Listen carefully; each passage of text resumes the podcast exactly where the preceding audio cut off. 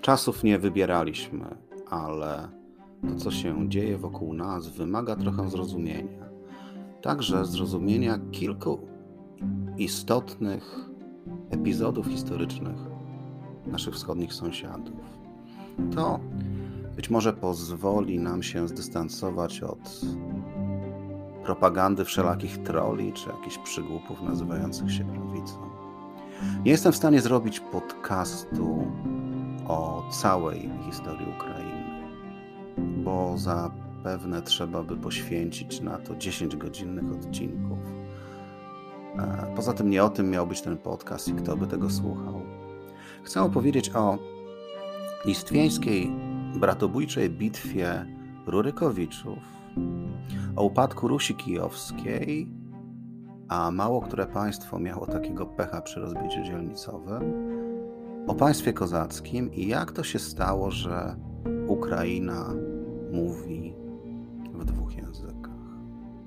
Więc zaczynajmy. Albo jeszcze nie, nie, nie, nie, nie. Chciałem podziękować dwóm moim słuchaczom, Arturowi i Arkowi.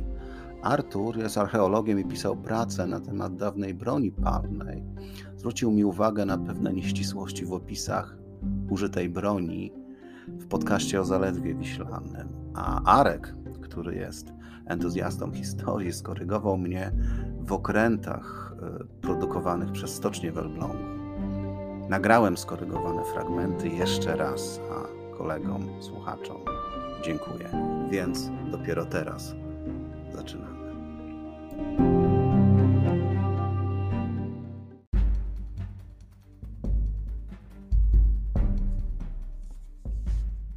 Ryszard Kapuściński powiedział kiedyś: Wszak istnieje coś takiego jak zarażenie podróżą i jest to rodzaj choroby, w gruncie rzeczy nieuleczalnej. Będzie to podcast o podróżach do miejsc niedalekich, o bogatej historii Polski regionu, o miejscach osiągalnych dla każdego i o moich przemyśleniach w historycznych miejscach. Zapraszam, Marcin.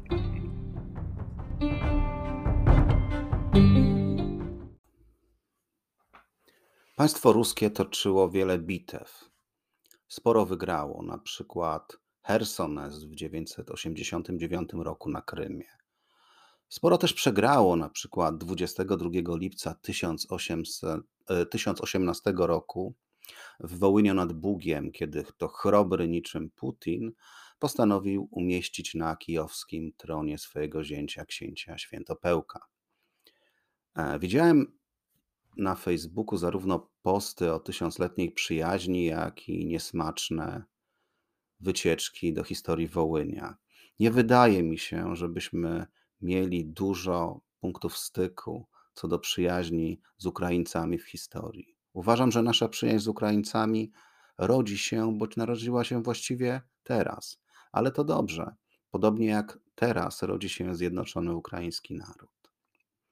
W bitwach Rusi Kijowskiej były też bitwy bratobójcze i te głównie przyczyniły się do jej upadku.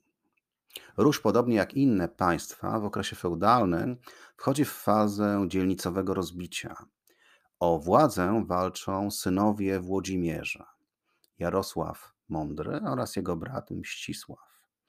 Mamy rok 1023 i istnieje jeszcze to wielkie państwo stworzone przez Włodzimierza Wielkiego, ich ojca, Ruś Kijowska. Państwo jest tak potężne, że trudno je utrzymać w całości, bo co i róż wybuchają bunty lub kraj plądrują sąsiedzi. Jego władca, książę zwierzchni Jarosław Mądry, tłumi bunt w Suzdalu, który wybuchł spowodowany szalejącą tam klęską głodu. Znaczy wybuch bunt, a nie Suzdal. W tym czasie Mścisław podchodzi pod Kijów z zamiarem przejęcia stolicy na czele wielkiej armii złożonej z własnej drużyny, siewierzan, czyli północnych Słowian od słowa siewier, oddziałów ruskich z południa, kontyngentu hazarskiego, a także całej rzeszy najemników z Kaukazu. Kijów jednak odmawia Mścisławowi wejście do miasta, na co książę reaguje zajęciem Czernichowa.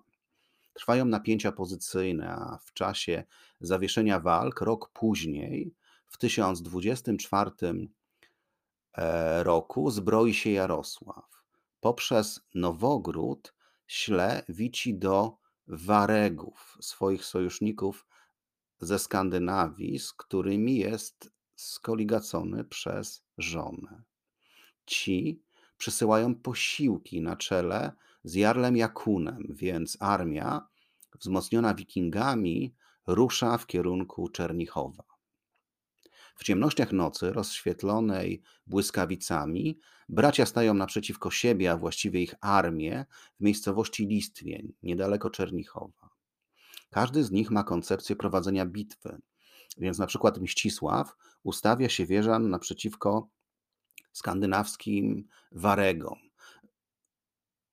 własnymi wojami obstawiając skrzydła. Kuszt bojowy Waregów został ewidentnie niedoceniony, a metody ich walki kompletnie nieznane, bo w środku pola doszło do jatki na Siewierzanach. Jednak przytomny e, Mścisław posłał na wymęczonych Waregów swoje wojska ze skrzydeł. Wyglądało na to, że oba wojska wybiją się do nogi. Dlatego Jarosław Mądry i Jarl Jakun wycofali się z bitwy. Pierwszy uciekł do Nowogrodu, drugi powrócił do domu. Mimo chyba zwycięskiej taktycznie bitwy i przewagi militarnej, Mścisław nie zajął Kijowa, a bracia zawarli pokój w Gorodcu, dzieląc Ruś na dwie strefy wpływów. Mścisław rezyduje na zachód od Dniepru w Czernichowie, natomiast Jarosław włada ziemiami na wschód od Dniepru wraz z Kijowem. Bitwa ta była początkiem bolesnego rozbicia dzielnicowego Rusi, po której państwo to w takim kształcie nigdy nie wróciło do poprzedniej potęgi. A takie bitwy tylko osłabiały siłę terytorialną i militarną. Bitwa opisana jest w kronice o nazwie Powieść doroczna lub inaczej Powieść minionych lat. Po starorusku Powieść, powieść wremiennych liet. Przedstawiającej dzieje Rusi od IX do XII wieku, czyli okres około 250 lat. Wyszła spod pióra mnicha o imieniu Nestor, dlatego też nazywa się ją kroniką Nestora. Nestor pochodził z, z kijowskiego monasteru pskowsko-pieczerskiego, który znajdował się, uwaga, nie w Kijowie, tylko na terenach dzisiejszej Estonii.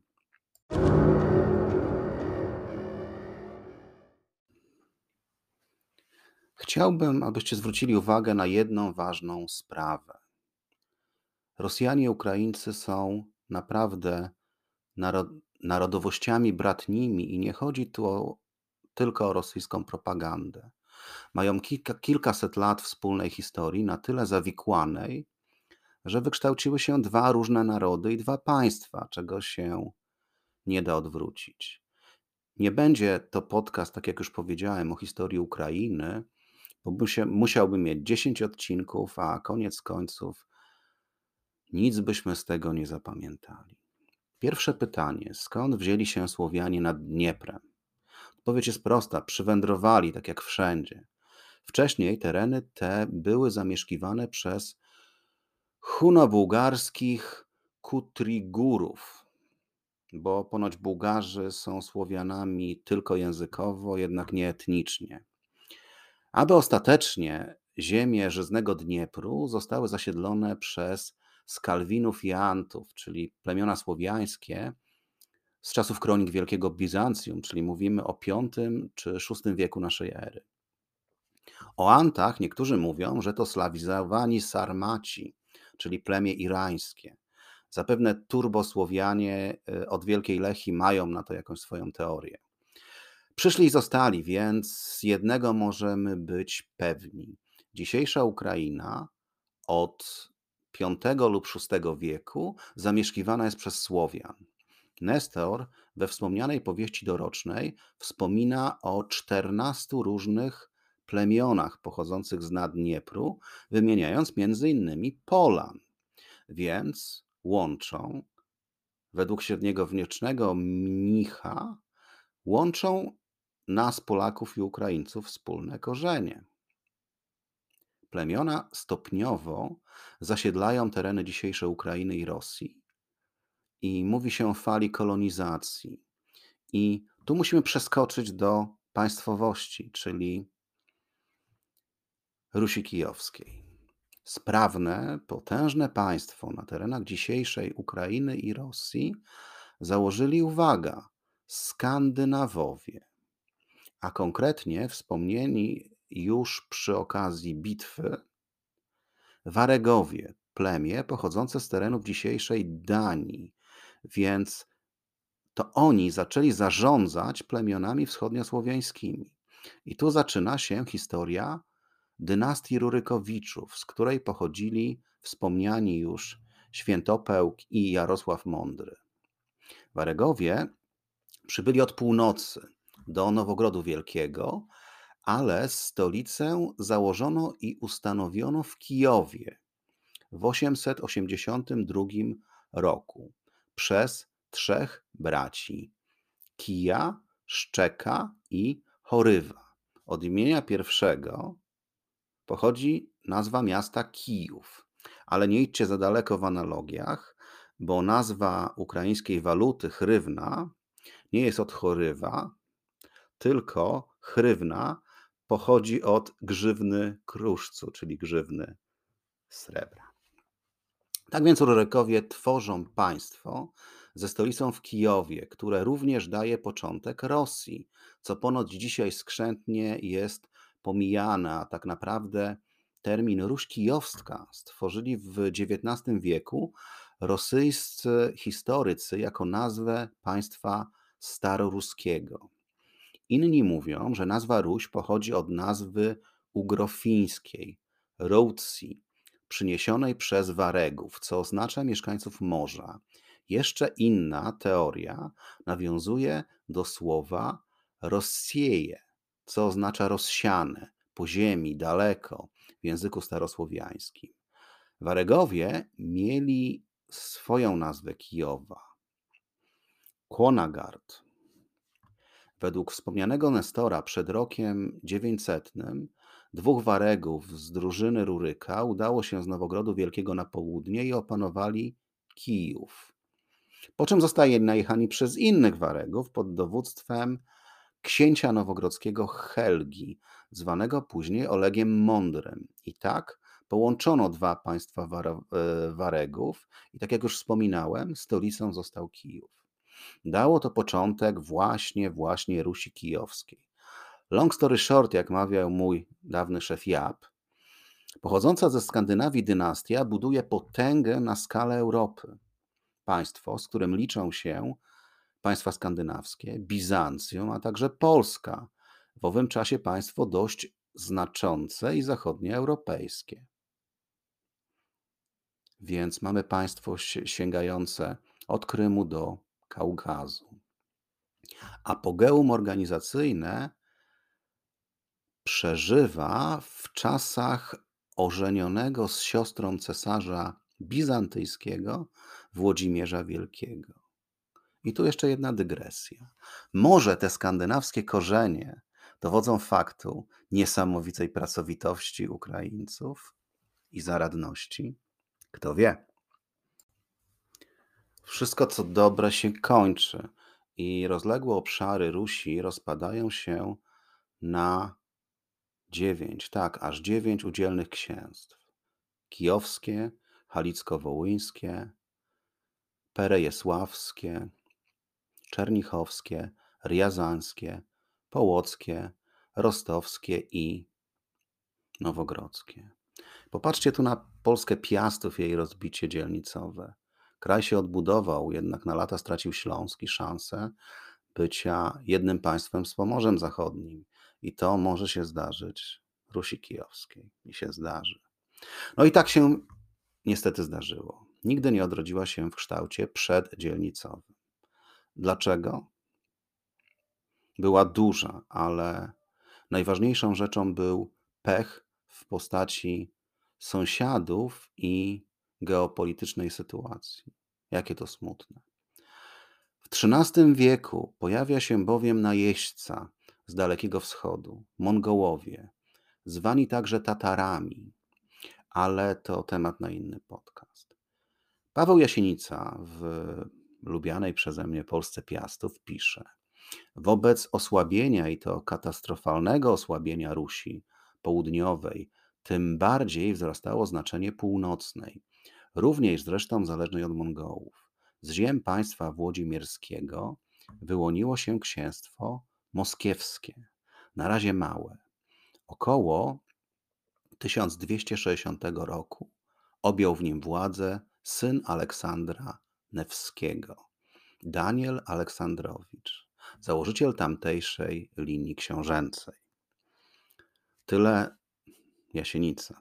Aleksander Newski to Rurykowicz, który spuścił batę armii kawalerów mieczowych na jeziorze Peipsi w dzisiejszej Estonii. Nie bez powodu cytuję myśl Leona Bejnara, bo to przecież początek Rosji. Pamiętajcie, że z dynastii Rurykowiczów pochodzi Iwan Groźny, pierwszy władca Rosji koronowany na cara, a także teść Borysa Godunowa, bohatera opery Musorgskiego, której premierę w Teatrze Wielkim słusznie odwołano, a moja żona miała na nią bilety. Pozdrawiam cię, Aniu. A Ukraina? Zmiany polityczne, a także wykrwawione wojnami tereny nad Dnieprem stanowią już łatwy kąsek dla rosnącej nowej potęgi z północy, Wielkiego Księstwa Litewskiego. Litwa krok po kroku podbija wyludnione prowincje Rusi, aby objąć do rzeczy Dniepru aż do Morza Czarnego. Tak więc nie tylko Polska była od morza do morza, ale Litwa również. Mongołowie nie tylko uniemożliwili istnienie Ukrainie, ale pamiętajcie, uniemożliwili zjednoczenie Polski pod berłem Henryków Śląskich, ale wspominałem już chyba przy tym, e, przy Wrocławiu i Probusie. Tak to spora część dzisiejszej Ukrainy staje się najpierw częścią Litwy, a potem Rzeczpospolitej obojga narodów, będąc na mocy Unii Lubelskiej częścią korony, a nie Litwy. I tu kolejny trudny przeskok. Państwo kozackie. W 2009 roku wspaniały polski historyk Janusz Tazbir zamieścił w Polityce artykuł pod tytułem Jak Polska Ukrainę straciła.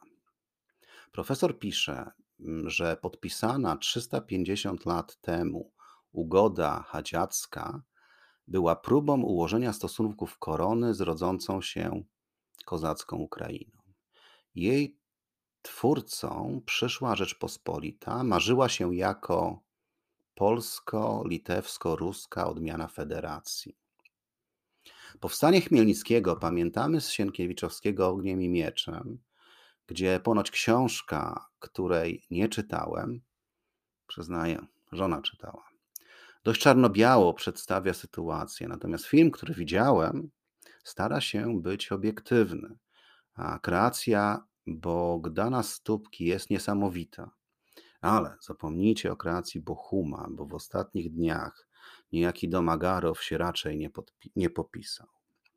W czasie powstania Chmielnickiego jeden ze słabszych polskich monarchów, Jan Kazimierz Waza, mało kto o tym mówi, ale ten król abdykował, zwiał z Polski i został kardynałem, bo to była lepsza fucha. Ponoć ten monarcha uzyskuje zdecydowane zwycięstwo nad kozakami, ale G z tego wynika, zarówno dla Rzeczypospolitej, jak i dla samych kozaków. No i mamy rok 1654. Układ rosyjsko-kozacki w Perejesławiu. Ten układ mi jeszcze wróci podczas podcastu. Powstaje państwo kozackie, zależne od Rosji, a Polska musi przegrupować wojska, bo czeka ją potop szwedzki, po którym znowu pojawia się Unia czy ugoda hadziacka, o której pisał pan profesor Tazbir. Ugoda, która jeszcze raz włącza państwo kozackie do Rzeczpospolitej, przekreślając międzynarodowo układ w Perejesławiu, ale Moskwa nie daje za wygraną, prowadząc zarówno wojnę bezpośrednią z Rzeczpospolitą, jak i, no tak, tak, hybrydową na skalę ówczesnych środków, na przykład sponsorowanie buntów. I tak, po kolejnej wojnie z Rosją, Ukraina Zachodnia pozostaje w Rzeczpospolitej, a Ukrainę lewobrzeczną na mocy kolejnego traktatu, traktatu Grzymułtowskiego, przejmuje Rosja. Jest rok 1686. Państwo kozackie wewnątrz Rosji funkcjonuje w systemie hetmanatu, którym niedługo się nacieszą, bo do roku 1764. Potem już tylko pozostaje część przywilejów, na przykład przywileje dotyczące języka i pozycji miejscowej szlachty. I tak to wschodnia Ukraina powoli się rusyfikuje. Rusyfikuje się językowo. No i kolejny przeskok, bo inaczej nie umiem tego opowiedzieć. Po upadku Rzeczpospolitej Ukraina Zachodnia staje się, uwaga, w dużym skrócie, częścią cesarstwa auto austro-węgierskiego. E, dlaczego w drugim skr dużym skrócie? Bo na przykład w rozborach uczestniczyło e, państwo austriackie, czyli cesarstwo austriackie bez Węgier w nazwie. I tak zostaje do, powołane do życia Królestwo Galicji i Lodomerii. O ile Galicję kojarzymy, no to co to za twór ta Lodomeria? To nic innego jak połączone księstwa halickie i włodzimierskie, czyli halickie, czyli Galicja, włodzimierskie, czyli Lodomeria, tak? Powtórzę, od halickiego jest Galicja, od Włodzimierza Lodomeria.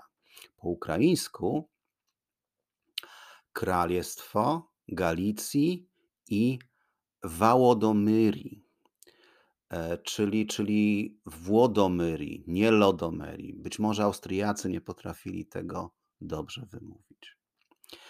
Jeżeli, jeżeli chcemy to jakoś ogarnąć geograficznie, to mówimy o takich miastach jak Brześć, Chełm, pozdrawiam Marka, Lwów, Łuck, Przemyśl czy Sumsk.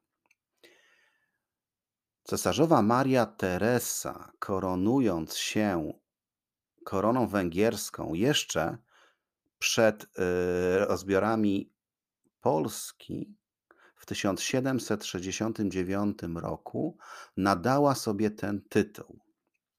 Niestety, przeskoczyłem jeszcze wątek węgierskich roszczeń do części Ukrainy, a były takowe w XIII wieku.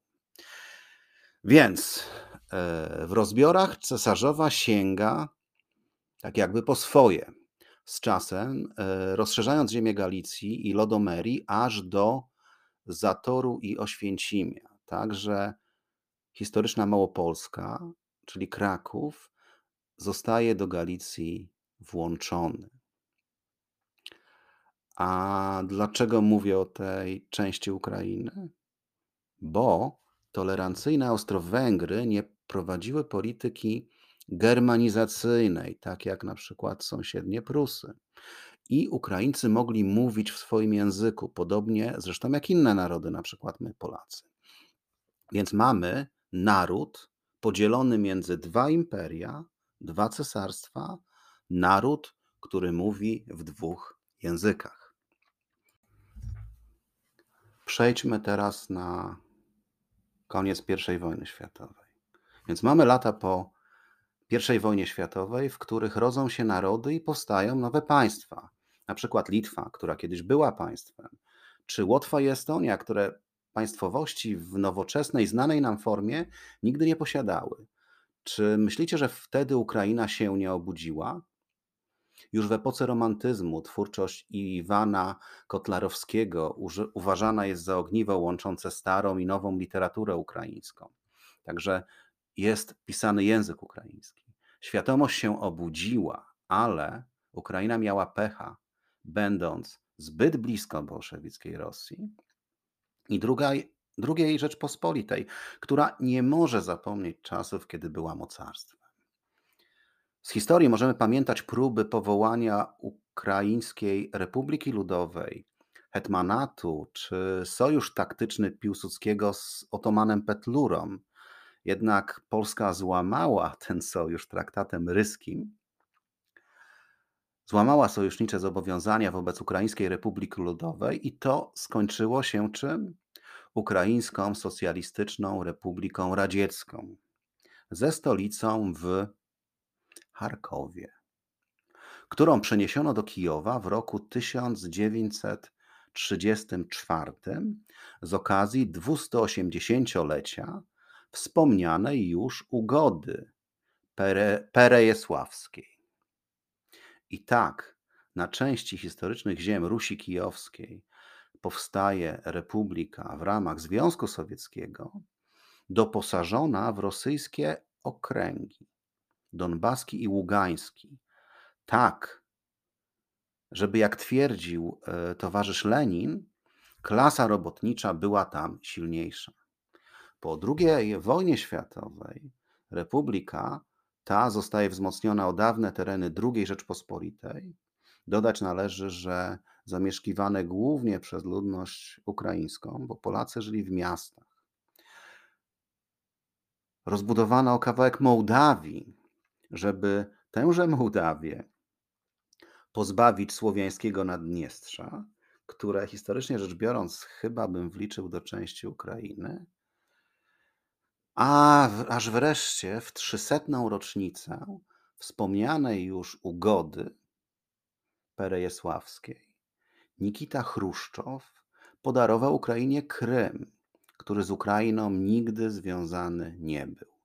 I w takim kształcie Ukraina wkracza w rok 1990 i ogłasza niepodległość.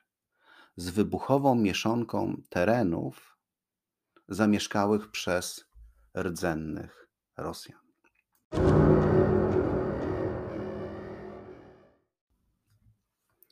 Aby urozmaicić historię, chcę opowiedzieć jeszcze jeden element z historii Ukrainy.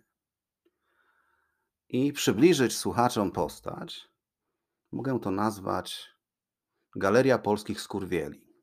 Otworzyłem już ją generałem Świerczewskim, więc dochodzi nam postać kolejna.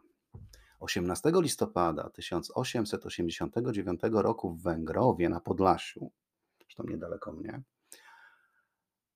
w rodzinie polskich robotników przychodzi na świat niejaki Stanisław Kosior, późniejszy działacz komunistyczny i polityk Ukraińskiej Socjalistycznej Republiki Radzieckiej, a także nawet wicepremier Związku Sowieckiego późniejszy. W 1907 roku rzeczony Stanisław wyjeżdża za chlebem do Sulina, aby podjąć pracę w przemysłowym regionie donieckim, tam zostaje członkiem rosyjskiej socjaldemokratycznej partii robotniczej, w której strukturach szybko pchnie się wysoko, zakładając komórki w Charkowie czy Kijowie.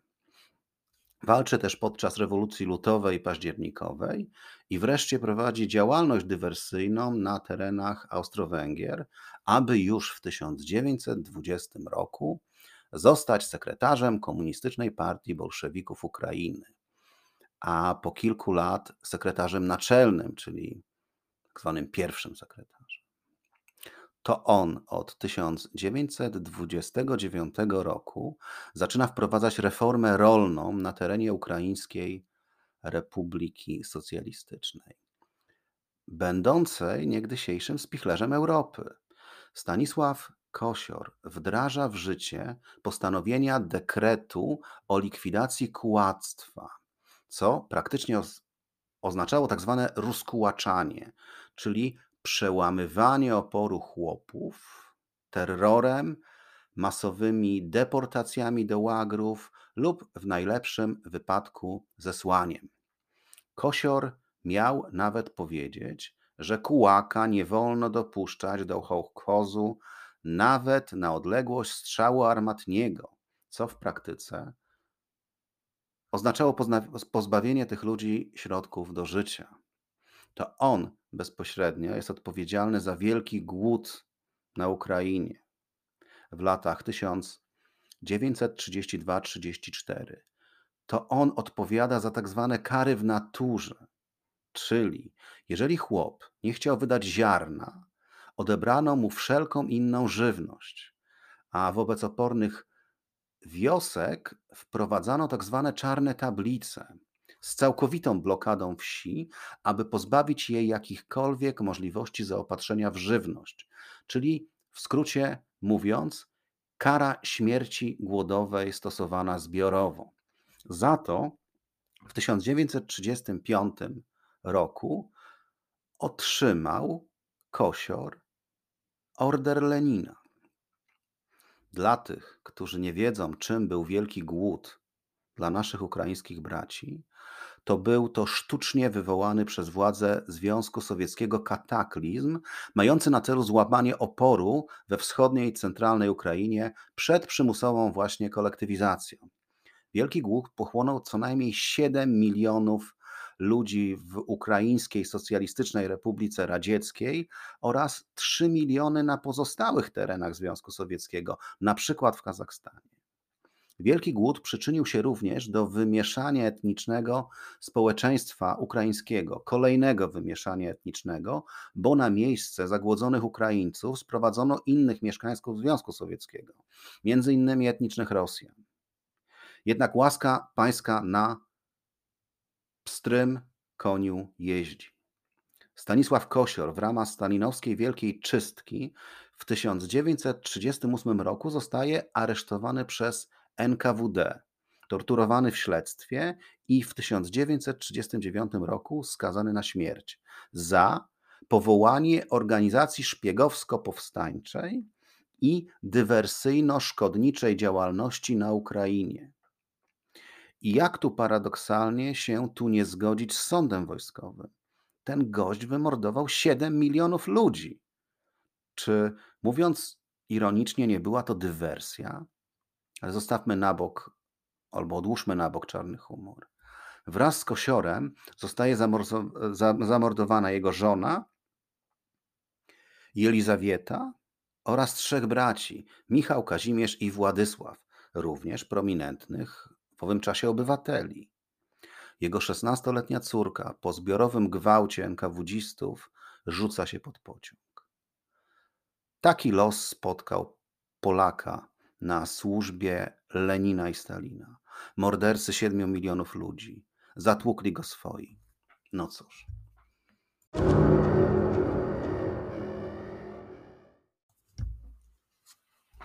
Na koniec trochę lżejsza opowieść.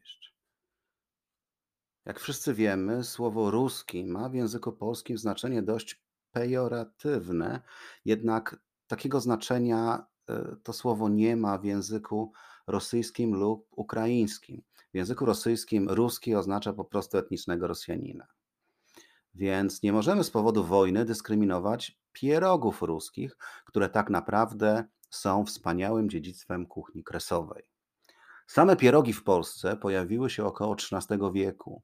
Przywędrowały ponoć z Dalekiego Wschodu, a sprowadzono je właśnie przez Ruś Kijowską. W pierwszej polskiej książce kucharskiej czyli Compendium Fercolorum z 1682 roku znalazł się przepis na pierogi z mięsem, a konkretnie z farszem z nerek, łoju oraz zieloności, bez względu na to, cóż owa zieloność oznacza. Pierogów ruskich nie znajdziemy w Rosji i to logiczne, bo pierogi ruskie to nie jest przysmak rosyjski, a potrawa kresowa ugotowana po raz pierwszy na terenach wspomnianej Rusi, Morze Kijowskiej, czyli na Ukrainie. Kiedy tereny Ukrainy Zachodniej należały do II Rzeczpospolitej, pierogi z serem i ziemniakami były zwane pierogami polskimi. Więc jeśli w Ukrainie zaczniemy szukać ruskich, musimy zamówić polskie. Dopiero po II wojnie światowej i oddzieleniu Lwowa od Polski pierogi polskie stały się ruskimi. Więc w miejsce pierogów ruskich proponuję dyskryminować markety Leroy Merlin czy Decathlon, a nie pierogi, często zrobione ukraińskimi rękoma.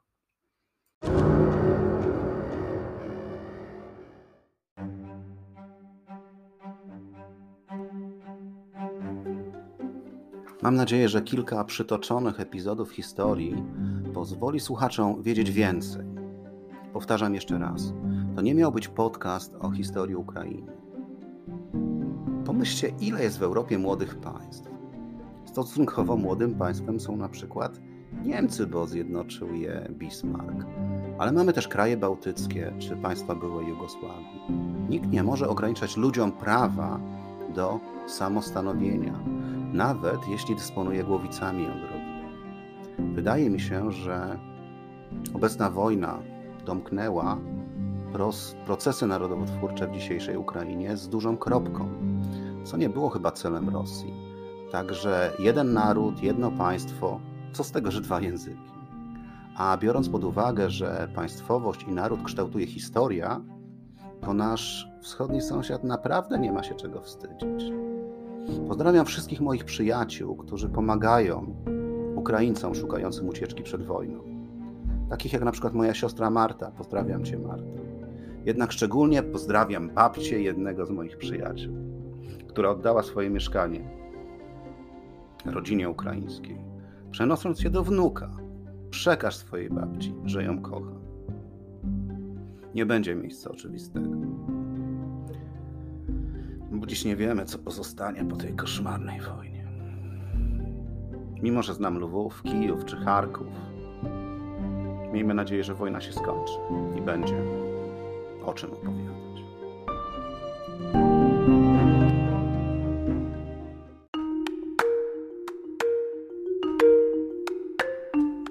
Krótkie posty z miejsc nieoczywistych znajdziecie na stronie www.instagram.com ukośnik miejsca podkreślnik nieoczywiste.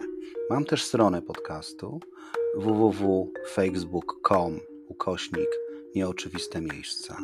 Jeśli któryś z postów wart jest podcastu, po prostu napiszcie na adres dom w Dawidach małpa gmail.com. Zapraszam do kontaktu.